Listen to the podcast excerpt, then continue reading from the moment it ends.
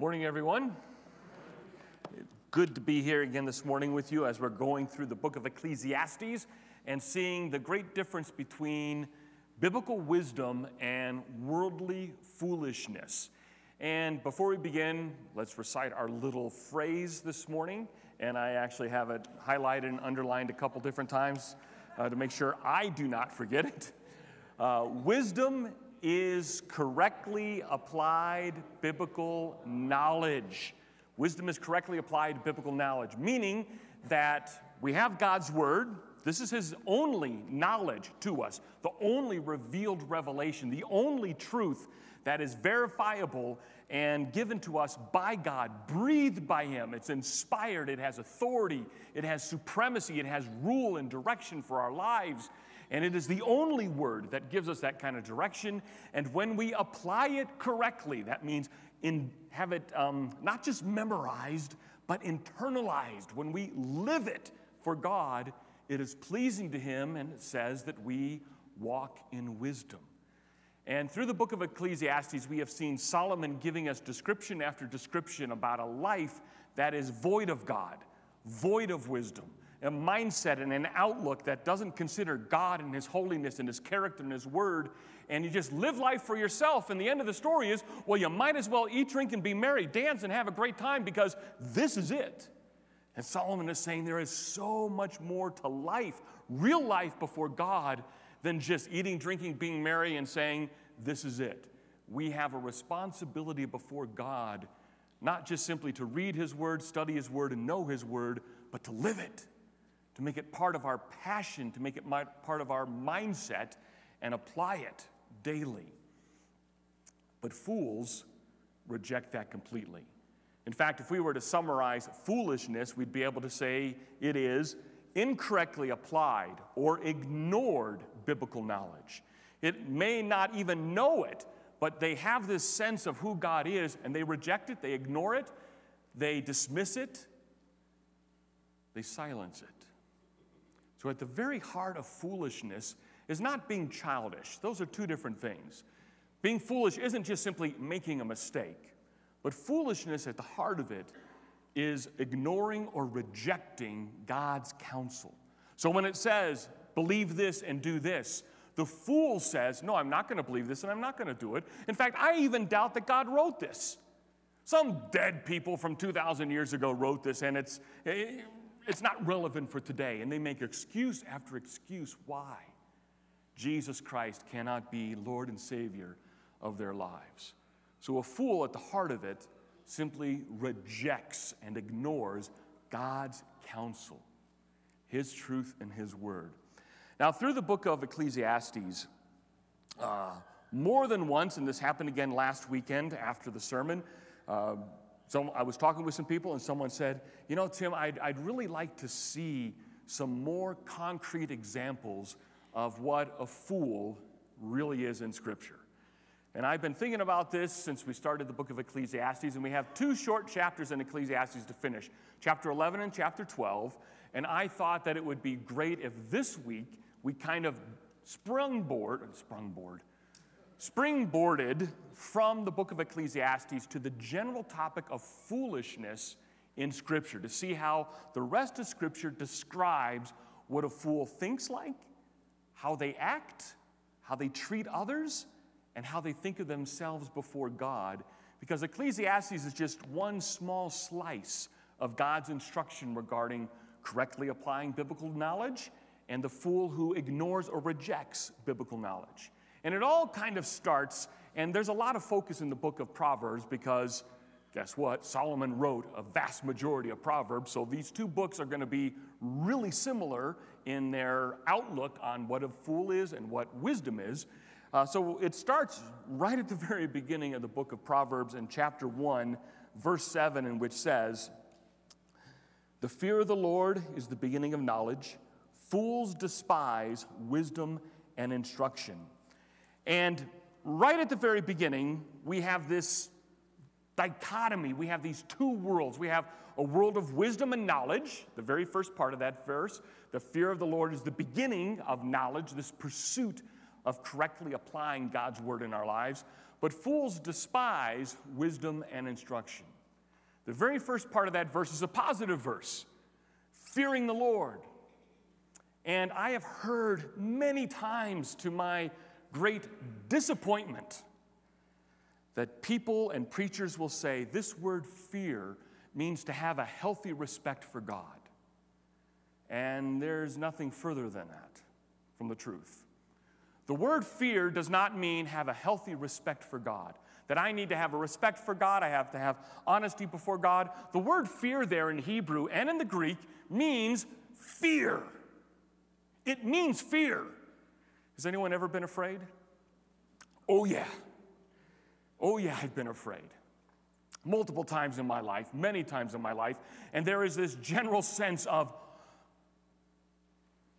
complete uneasiness at the situation, where your heart is beating out of your chest, where your palms are sweating, and you are afraid. There is fear that is healthy, that protects us in the end. And then there is fear that makes us cower and hide.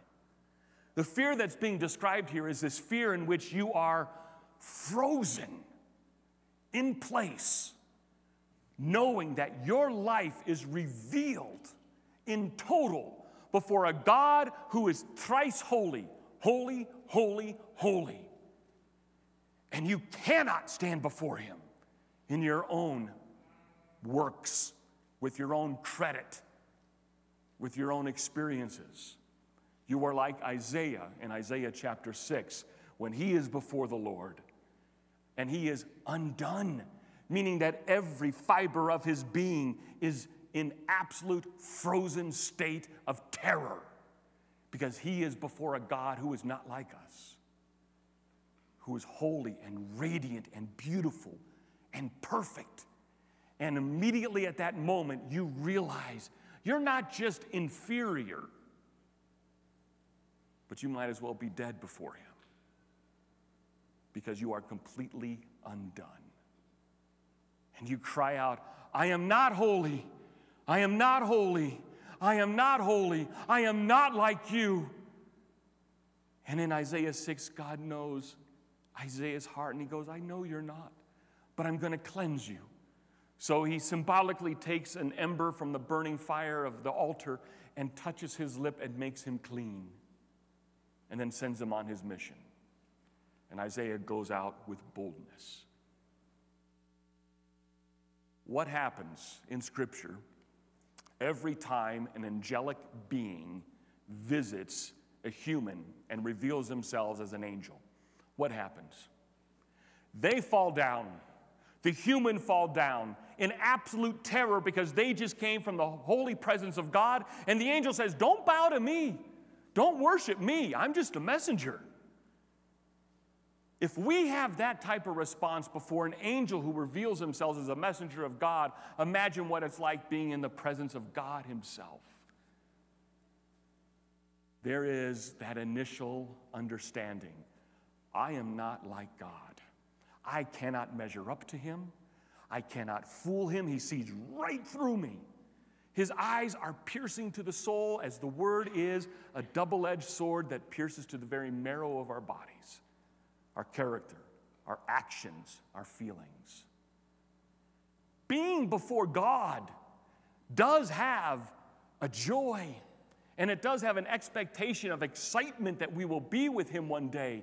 But do not think that that familiarity with redemption separates us at all from the idea that it will be a moment where we are frozen, realizing that I am only standing here by the grace of God not by my own merit, not by my works, not how good I've been. And Solomon says, You want to take this journey about correctly applying biblical knowledge? You want to do that? You're called to do it as a believer. It starts with this true understanding that there is a great difference between you and God. And I'd love to be able to give you an illustration of what that difference looks like. And you might say, oh, Tim, it's like holding an ant in your hand. You being a human, that being a created bug. And how feeble it is, how weak it is, how insignificant it is, how you could just smash it in your hand and go away. And you could do that to an entire colony of ants. But that diminishes how vastly different God is from us. God is more different than us than we are to an ant or a bug or a fly or a mosquito. He is eternally different than us. And approaching God and approaching His Word and humbly reading it and meditating with that fact in mind immediately puts us in the right framework to live wisely before God. Because immediately we realize if He's told us to do this and believe this, and He is the creator and sustainer of the universe, and He is wholly different than us, He is all powerful, all knowing, everywhere present at every moment. Maybe I need to submit myself. Maybe I need to humble myself. Maybe I need to rightly understand the relationship. We are not peers with God. He is God, and we are, as sometimes Scripture describes us, clay vessels that He made. Vast difference. And I know, and we don't have time, but your mind immediately runs to, well, then why would He even want a relationship with us? Why would he even want to deal with us? because he loves you. And your mind will immediately go, But I'm not worthy of that love. And he goes, I know you're not. You never will be worthy of his love. You'll never earn it. You'll never spend your way to it. You'll never serve your way to it. You don't deserve a speck of God's attention as much as that ant in the parking lot deserves your attention. None of it but He loves you. That's the miracle. That is the beauty of the message of grace, undeserved, unmerited love and favor from God to you. And when you start with that understanding, His Word becomes alive and His Word becomes meaningful. And you begin to understand it and you begin to be convicted by it. And you begin to see how beautiful it is. And you begin to hinge every thought on what has God said. You begin to describe every situation in how is God seen in this? How can I depend upon God? How can I love like God, forgive like God, give myself to others like God? And you are then on the path to wisdom. But the fool sees everything, hears everything I just said, and says, blank. No, not real not true, a crutch for humanity. Good for you, but it doesn't apply for me because I am intelligent. And I'm like, oh, spoken like a fool. So, we're going to look at a couple more examples. Not only that example out of Proverbs 1 7, but some more examples in Scripture about what a fool is like in comparison to what someone who is fearing God and applying that biblical knowledge in a way that pleases God and honors Him. Someone who knows that relationship of who we are before God and who they are before God. And in this entire process, it is super, super important. Never once has God said, in all the scripture, in everything that He has revealed, make sure you measure your worth and your goodness by the person next to you. He's never told us that wisdom and goodness and foolishness and folly is measured by the person around you. Because you will always find someone who is worse than you and always find someone who is better than you. But even the best example that we can find pales in comparison to the example we have in Christ, who we have in God Himself. So when we talk about foolishness and uh, wisdom being applied, we have to be very careful and we have to come to the understanding this is not a comparison between me and someone else that I see doing something dumb and stupid. It's between me and God. God is the standard of righteousness, holiness, and goodness. He's the standard of kindness. He's the standard of what it looks like to be a servant. He's the standard of what it looks like to give and generosity. He's the standard of truth and the standard of what is right.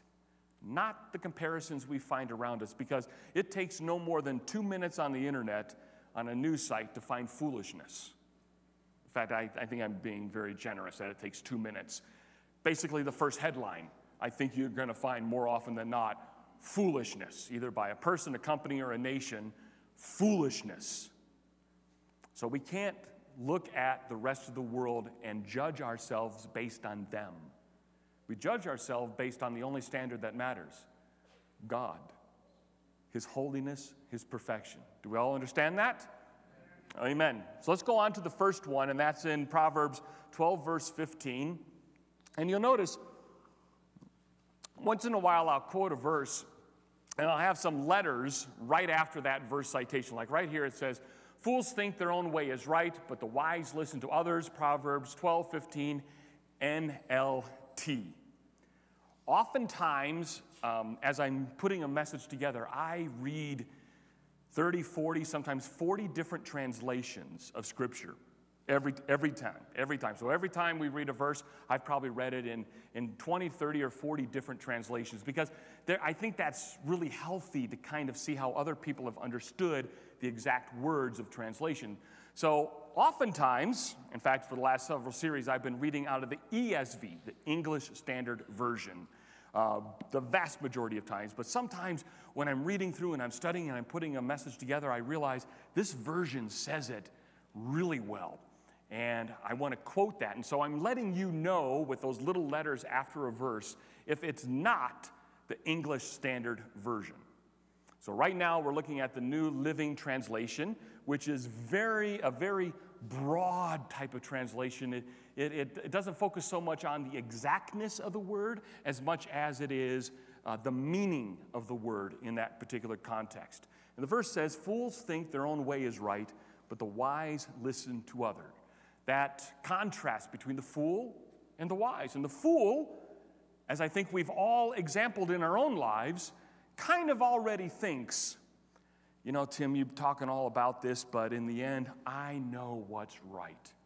It's right to me, it's right for me, and it's best for me.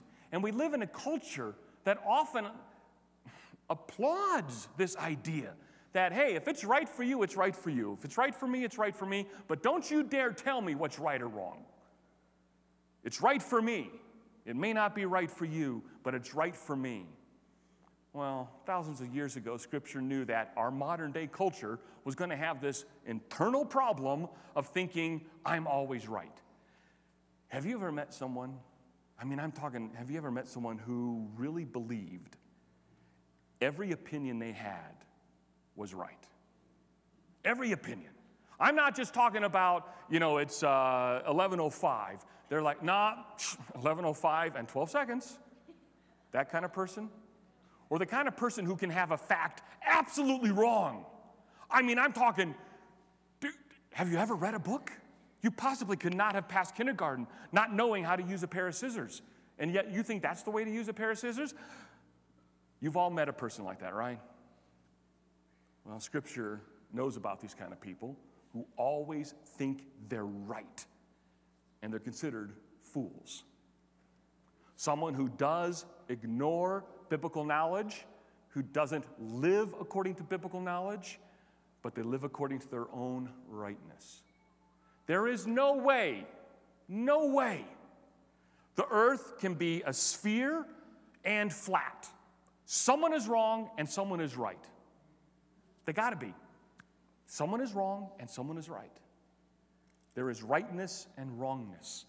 And the person who cannot admit they're wrong is a fool.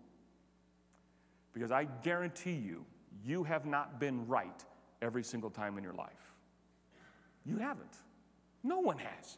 We've all been wrong.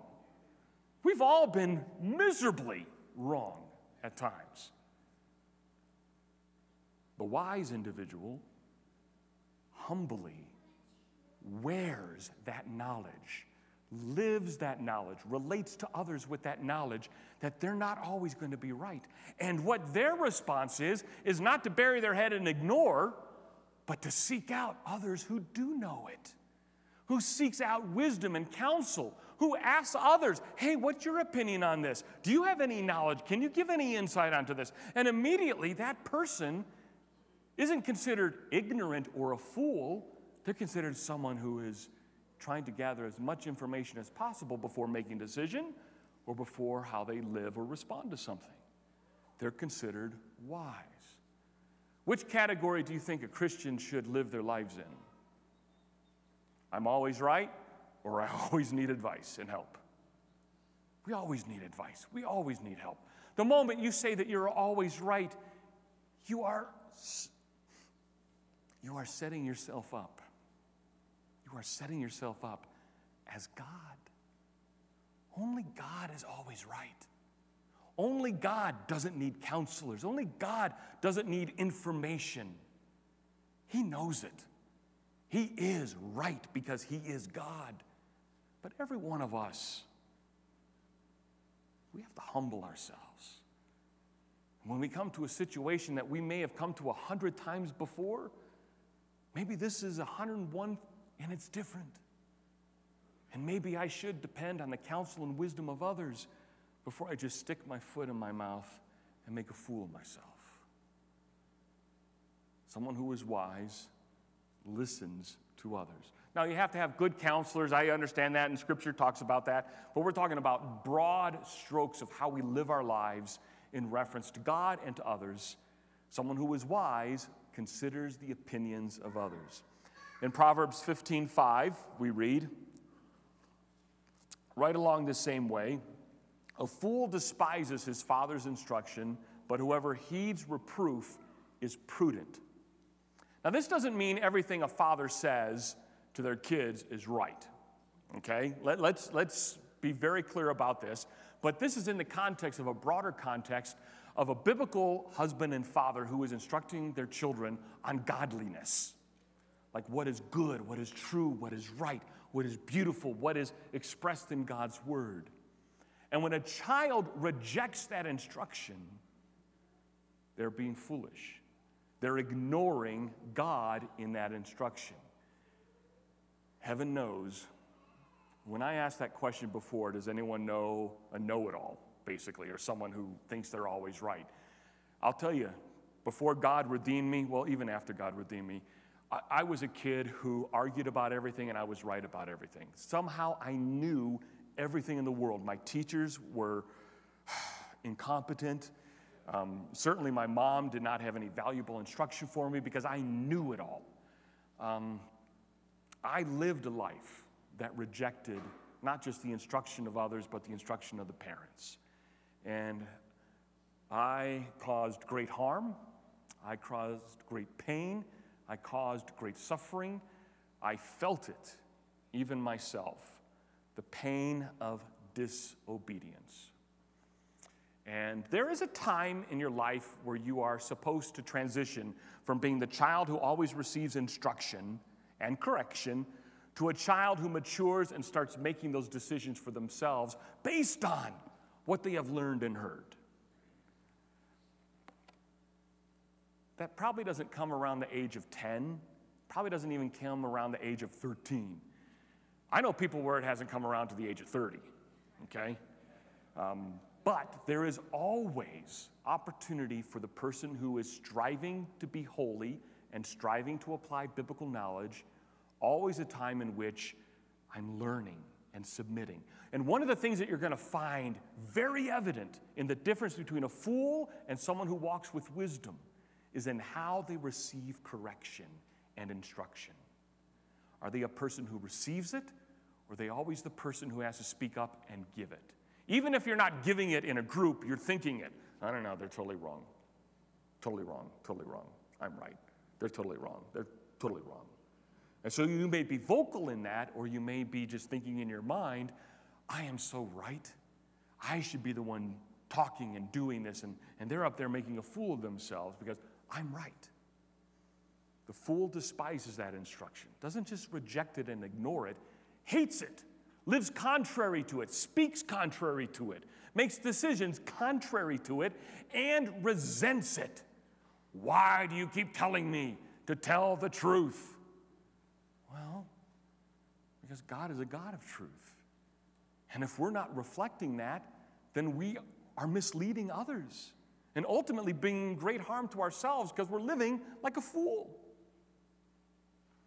But whoever heeds it, listens to it, pays attention to the instruction, to truth, they are a person who walks with circumspect lives, with purpose, with meaning, especially someone who receives reproof or rebuke, challenge and change. It's never easy for any of us to receive correction. It, it is frustrating, it humbles us, sometimes it scares us, but oftentimes it makes us look um, foolish in front of others when we have to receive instruction, in our own heart and our own mind. But that is how we are before God.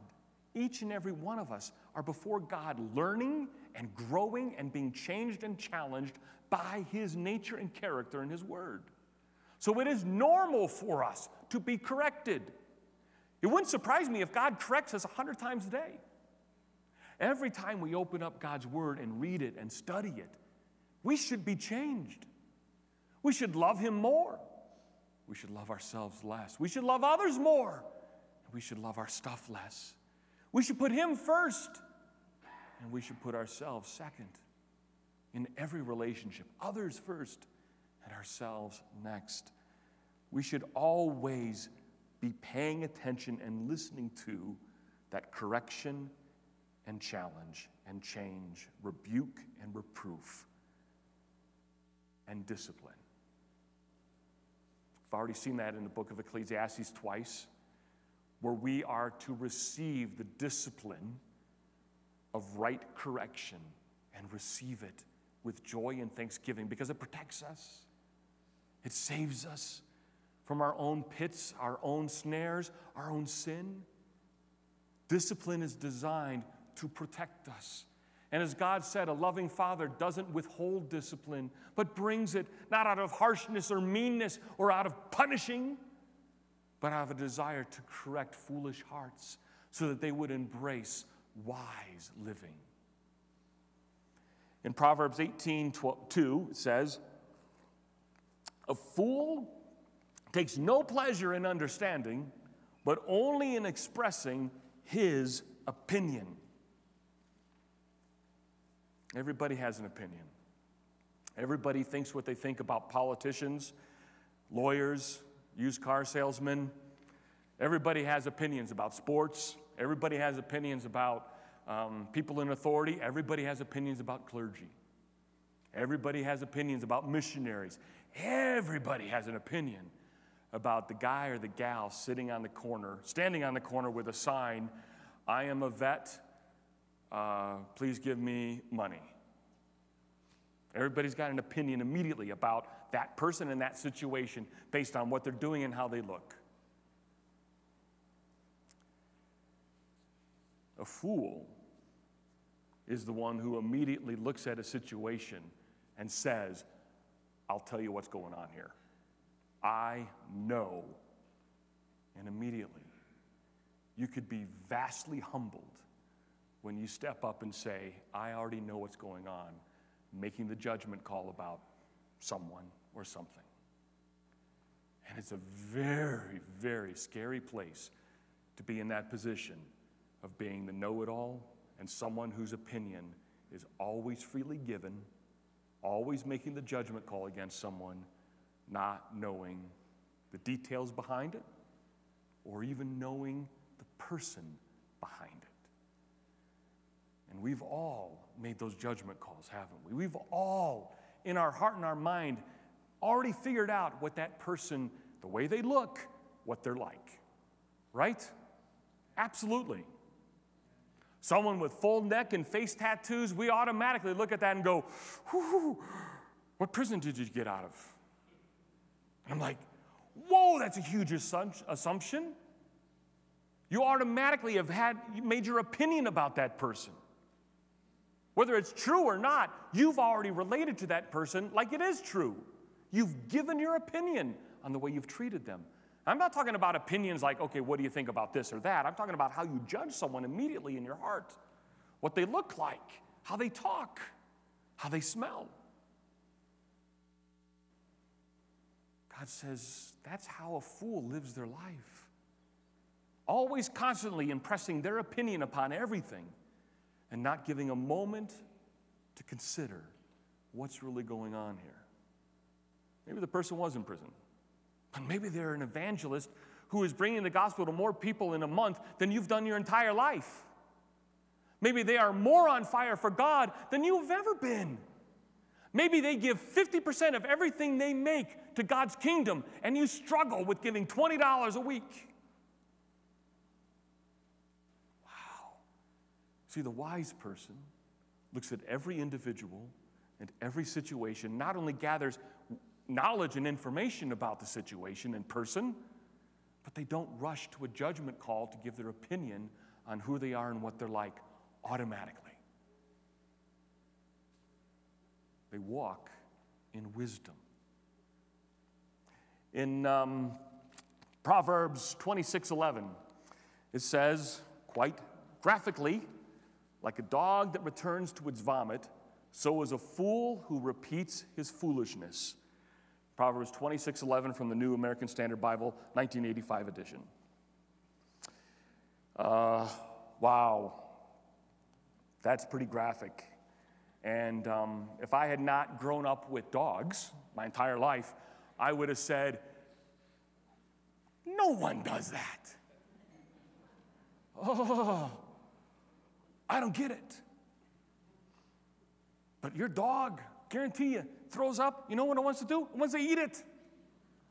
And every response is cringe. Ugh, do you know? Oh, I know it's food, but oh, ugh. Why? Because that's in its nature. Just like a fool who goes time and time and time again to prejudge others, to always give their opinion, to think they got nothing to learn from, that looks at God's word, rejects it and ignores it, and falls into a trap again, and then wonders, why is this happening to me? Why is my life filled with pain, sorrow, agony, defeat? Why can I never get an upper hand? Why me, me, me, me, me, me? Like, oh my goodness, you keep going to your vomit and eating it again. Why? Why repeat your foolishness? I think this is yet another reason why, in looking at Scripture, all of it as one beautiful designed book for our benefit, the fact that it points out something like this should give us comfort that it doesn't hold back. It talks about how life really is because we live in real life. This isn't a fairy tale, this isn't some wish book. It's life, it's how life is. Sometimes there's beauty in it, and sometimes there's real ugliness and grossness in it death, murder, rape, dogs returning to its vomit. All reassuring us that this has been written for us who really live in reality.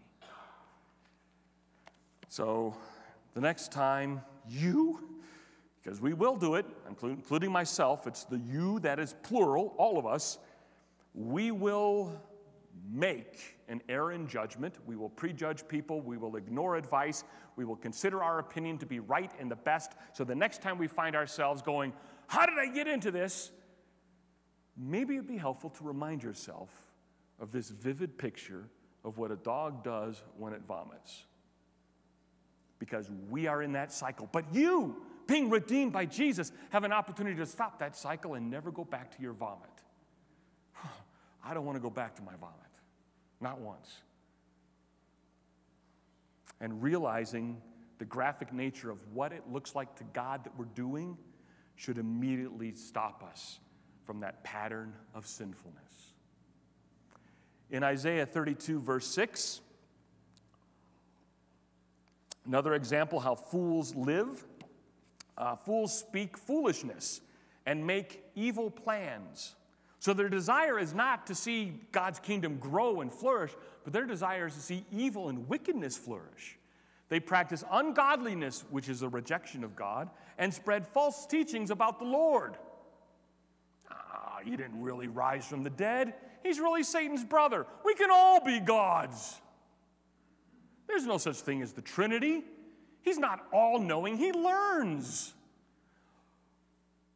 damnable doctrines of heresy that mislead many, if they were not elect, to damnation. Never play or compromise on the character and nature of God. It is not safe, it is not right. It is evil to spread false teachings about the Lord. They deprive the hungry of food and give no water to the thirsty, meaning that their lives example I'm good and nice, but they do nothing. The fool who thinks themselves the know it all, the person who is never accepting correction or, correct, or, or, or, or instruction, their lives reflected in how they treat others. They really don't have compassion. They may say they have compassion, but they don't live it. They may say they have love for others, but they don't live it. They may say they have kindness, but they don't live it. God wants us to live those things. Practice them, implement them, let them be a benefit to the people around us, not just words spoken, but actions committed and done. And then in Psalm 14, verse 1, we read, A fool says in her heart, There is no God. The ultimate example of foolishness that there is no God who demands of me an accounting. There is no God who demands of me responsibility or describes holiness to me. There is no one in authority over me. It is me and me alone, and I better be the best and beat everyone else down because it's me, me, me against the world. That is a lonely place to be that there is no God. They are corrupt, they do abominable deeds. There is none who does good. Good in God's definition of perfect, righteous, and holiness. God's definition of good is not better than someone, it is perfection. Perfection. And then, lastly, in Luke, and this is where we're going to end today, uh, in Luke, Jesus tells this beautiful parable about the rich fool. In verse 13, I'm going to read this and then we're going to uh, conclude. Someone in the crowd said to him, that has said to Jesus, Teacher, tell my brother to divide the inheritance with me. But he said to him, Man, who made me a judge or arbiter over you? That's the role and responsibility of the courts, not Jesus. And he said to them, Take care and be on your guard against all covetousness, that is, greed and envy. For one's life does not consist in the abundance of his possessions. Your life is not measured by how many toys you have at the end. And he told them a parable saying, The land of a rich man produced plentiful. And he thought to himself, What shall I do? For I have nowhere to store all my crops. And he said, I will do this I will tear down my barns and build larger ones, and there I will store my grain and my goods. And I will say to my soul, Soul, you have ample goods laid up for you for many years. Relax, eat, drink, be merry. But God said to him, Fool, this night your soul is required of you. And the things that you have prepared, whose will they be? So is the one who lays up treasure for himself and is not rich toward God. Being rich towards God is an example of wisdom. Being greedy is, a, is an example of foolishness. And we should be living exactly what John the apostle said in 1 John 3:16. We know love by this, that he laid down his life for us, and we ought to lay down our lives for the brethren. That is wisdom at play, where even my own life is nothing compared to what I'm called to do for the people around me and to God Himself. You want to know an ultimate giving of yourself? It's not $20 in an offering plate, it's giving of your life when God calls upon it. Let's pray. Father, it is so hard to live a holy life. It is so hard to live a life of godliness, and especially a, a life of wisdom. To think of all that you've said and try to apply it every day, it's overwhelming to us. So thank you for giving us your spirit that leads us and guides us in all truth. Thank you for giving us the ability to read your word in hundreds of different translations. Thank you for giving us an opportunity to love others in such a way that we would lay down our own lives, just like you did on our behalf. In your son's name we pray. Amen.